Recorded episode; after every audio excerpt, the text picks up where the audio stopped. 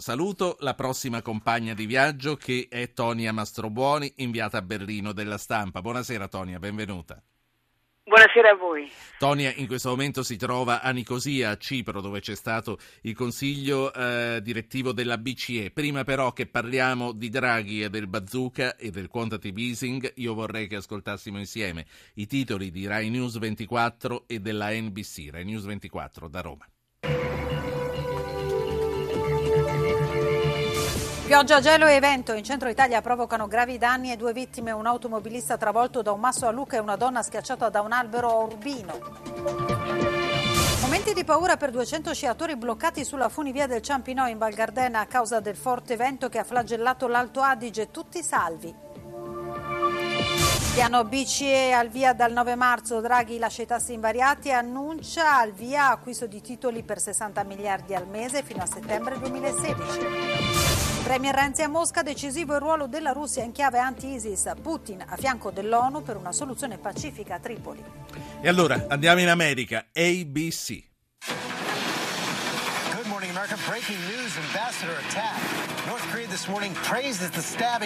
Attacco all'ambasciatore. La Corea del Nord esalta l'aggressione a un importante diplomatico americano sfregiato con un coltello lungo 25 cm. Ex agente delle forze speciali dei Marines, molto vicino al presidente Obama, l'ambasciatore è stato portato di corsa all'ospedale con gravi ferite al viso e al braccio. Interrogativi sulla protezione dei diplomatici nel mondo. Emergenza neve in 24 stati, dal Texas al New England in allerta, strade ghiacciate, tamponamenti, aerei bloccati, ore di ritardo e il disgelo provoca alluvioni. Un ponte portato via dall'acqua in pochi secondi, scuole chiuse per più di un milione di bambini.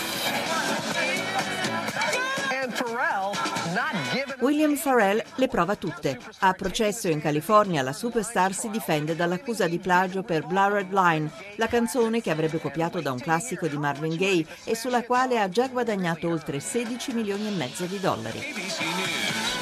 Veniamo a noi allora, veniamo alle cose europee e italiane. Come dicevo, arriva il bazooka, l'arma di Mario Draghi per ridare ossigeno alle nostre economie. Da lunedì cominceranno i primi acquisti, dureranno almeno 18 mesi e saranno 60 miliardi al mese. La conferma, come vi dicevo, è giunta da Nicosia, Cipro, dove si è riunito il consiglio direttivo e dove c'è la nostra collega della stampa Tonia Mastrobuoni. Tonia, allora, gli acquisti cominceranno solo la settimana prossima, ma i primi effetti già si vedono. Esatto, e oggi Draghi l'ha anche rivendicati, ha detto sostanzialmente che ehm, ha annunciato anzitutto che sono state riviste in meglio le stime sulla crescita sia per quest'anno sia per l'anno prossimo, eccetera. Eh, anche l'inflazione, questo, questo, spettro della deflazione sembra un pochino allontanato nelle nuove stime, perché è vero che per quest'anno eh, l'inflazione sarà 0 e non 0,7 come previsto, però l'anno prossimo per esempio già riprenderà più del, di quanto previsto a dicembre e queste prospettive stanno migliorando, lo ha detto anche Draghi, per le mosse di politica monetaria.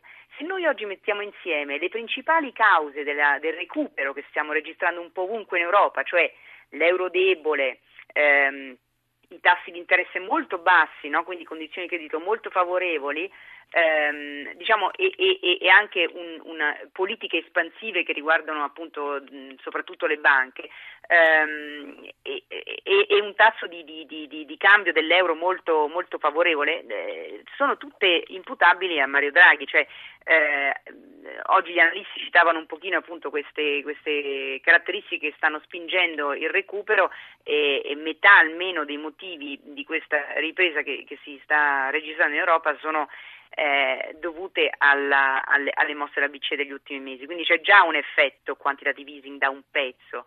Eh, quello che Draghi oggi ha voluto sottolineare ehm, più volte eh, è, è, stato che i governi però devono fare la loro parte, non si devono compiacere di questo recupero per fermarsi. E la settimana scorsa il capo economista della BCE aveva dato eh, una spiegazione anche un po' più approfondita di questa, di questa riflessione. Aveva detto guardate i paesi che hanno fatto maggior, eh, più approfonditamente le riforme come la Spagna, l'Irlanda, il Portogallo stanno crescendo a ritmi eh, più veloci, diciamo. Invece i paesi che, dove le, le, riforme procedono con un, una maggiore lentezza o non procedono affatto come l'Italia e la Francia, sì. eh, lì vediamo che il recupero è più, Tonia. come dire, difficile. Vista, vista, da Berlino, dove tu vivi lavorando per un quotidiano italiano, eh, l'Italia è tra quelli lenti, eh, ma comunque è tra quelli che stanno facendo sul serio. Sì, assolutamente. Poi eh, la cosa che va tenuta in considerazione è che vabbè, al momento naturalmente il, l'attenzione della Germania come degli altri paesi è soprattutto sulla Grecia. Eh, la Grecia è diventato il paese appunto che, che preoccupa maggiormente Sì. no? eh, l'Europa. E ci fa un po' anche Però da parafulmine a noi. Esatto, eh, perché ricordiamolo, fino a po- pochi anni fa eravamo noi, diciamo, il, il paese che preoccupava molti, molti governi. Non lo siamo assolutamente più. eh, I tedeschi sono, sto parlando appunto di Stato tedesco ovviamente, eh, sono anzitutto sono stati molto contenti di questa elezione velocissima del Presidente della Repubblica perché ehm, avevo colto un po' di preoccupazioni prima delle dimissioni di Napolitano sul fatto che potesse essere di nuovo una di queste nomine infinite. eh, i tedeschi hanno sempre paura che noi perdiamo tempo per non fare le riforme, eccetera, eccetera. Invece è stata un'elezione molto veloce e quello che mi hanno detto alcuni cristiano-democratici, cioè alcuni big del partito di, di- della Merkel, hanno detto quello che ci ha anche sorpreso è che la forza, insomma, questo dimostra la forza del governo Renzi, insomma. Sì, Eh, ma fammi poi- capire. No, fammi capire perché da come la presenti tu sembra che eh, comunque anche se non facciamo più i compiti a casa, la Merkel si comporti sempre da preside o no? Eh, un pochino sì, però guardate che Merkel sta cambiando secondo me. Ora io non voglio arrivare ai toni entusiastici e un po' esagerati del New York Times che ha detto che lei è la nuova Kennedy perché assolutamente no, cioè non è ancora una donna con la visione, eh, con la capacità di visione che, no, che- cui ci avevano abituato altri leader europei. eh, non so come lo stesso Helmut Kohl, no? il suo predecessore, Ehm, però è una donna che sta prendendo delle iniziative che dimostrano che quel suo tatticismo esasperato forse non è l'unico orizzonte, insomma, Ehm, per esempio voglio citare l'Ucraina, lei ha preso un'iniziativa, è andata in Russia e in 448 è riuscita in, in un fine settimana praticamente a, a stabilire in un momento drammatico eh, un nuovo cessato il fuoco. No? Sì, poi è andata in Russia ma, Eh, fa- ma facendo la spola con Washington, eh, tra le altre cose. Esattamente, esattamente. E, e frenando anche i repubblicani che invece scalpitano per intervenire no, in, questo, in questo conflitto. Poi eh, è stata molto coraggiosa con eh, gli anti-islamici di Pegida, queste terribili manifestazioni che ogni lunedì eh, appunto per le strade di, di, di Dresda e di altre città, anche con toni abbastanza razzisti, eh, manifestano contro gli islamici. La Merkel ha detto l'Islam è parte Sì. della Germania, non ha più paura di lasciare libero lo spazio a Certo. E l'altra cosa è sulla Grecia, cioè sulla Grecia non dimentichiamo che Merkel è stata decisiva in queste settimane, in un momento in cui il ministro delle finanze Schäuble era furente, eh, era tentato anche dall'idea di mollare la Grecia, Merkel è stata decisiva nel negoziato con Tsipras, anche telefonandogli direttamente, per in qualche modo ehm, ammorbidire il Tonia. negoziato e portare una soluzione. Ti passo Stefano, Stefano che chiama da Forlì, un vecchio amico di Zapping. Buonasera Stefano. Buonasera, grazie di avermi richiamato. Eh, io volevo chiedere alla, alla giornalista che è con lei, eh, noi continuiamo ad avere l'Europa che opera attraverso la BCE, che è un'istituzione finanziaria tutto sommato. Invece eh, l'Unione Europea, per cui noi abbiamo votato dieci mesi or sono, sostanzialmente continua politicamente a non fare niente come la mettiamo con questa Europa che è evanescente, è, è vuota?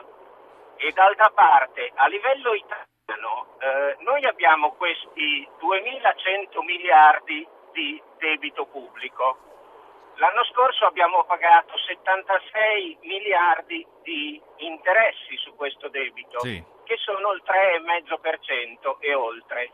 Eppure i BTP decennali sono all'1,5%. Sì. Noi ci stiamo continuamente giocando un 2% di interessi che sono la bellezza di 40 miliardi l'anno e nessuno ne parla. Sì. Non sarebbe il caso di introdurli Guardi, questi temi e io, di capire io ho, perso, ho perso un po' la bussola. Io la invidio che lei al volante, perché sento che sta guidando, riesce a sciorinare così tanti numeri. Immagino anche con precisione.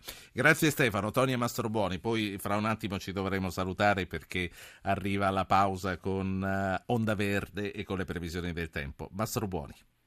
Allora, sarò rapidissima. Sull'Europa evanescente io non sono molto d'accordo, perché anzi la nuova, come dire, eh, eh, Commissione Europea guida Juncker, esatto, ha dimostrato di essere molto più politica di quella precedente, eh, ha mediato per esempio sugli esami di, di, di, autunno e adesso di primavera dei conti pubblici, eh, mostrandosi molto più flessibile eh, di Barroso e quindi già secondo me questa eh, guida politica di, più politica nella Commissione Europea è un'ottima notizia.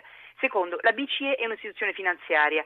La BCE, eh, se non fosse così autonoma dai parlamenti e dai governi, non avrebbe la credibilità che ha sui mercati, quindi è importantissimo che non sia influenzabile dai governi.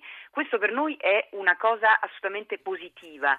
Um, Altro discorso è eh, i, i, tassi di interesse. È vero che in questo momento sono estremamente bassi, che dovremmo approfittare di questi tassi di interesse così bassi per fare le riforme, perché non rimarranno bassi a lungo. Quando le prospettive di crescita e di inflazione, l'ho detto anche prima, miglioreranno e stanno già migliorando, i falchi, a cominciare dai tedeschi, cominceranno a premere perché i tassi, tassi di interesse vengano rialzati. Non è un orizzonte troppo lontano da qui, stiamo parlando di due, tre anni massimo. Tonia Mastrobuoni, eh, io eh, mi ero appuntato un'altra cosa che mi interessava molto da te, ci toccherà di risentirci domani, riguarda il cosiddetto gap di genere, cioè eh, noi ci avviciniamo all'8 marzo ed è giusto che parliamo anche di questo, cioè la differenza di retribuzione che c'è eh, ovunque tra maschi e femmine, ma in Italia parecchio di più che in tanti altri paesi. Eh,